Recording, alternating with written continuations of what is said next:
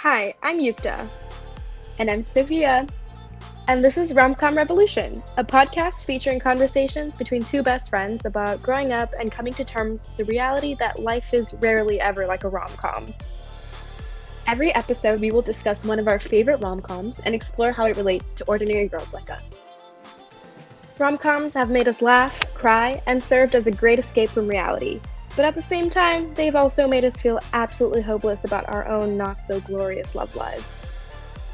At the end of the day, we don't think it's the promise of a happy ending that makes us so enthralled by rom coms, but it's the temporary butterflies that result from witnessing the best side of the human experience. Tune in to hear our revolutionary perspective on rom coms. And be sure to subscribe!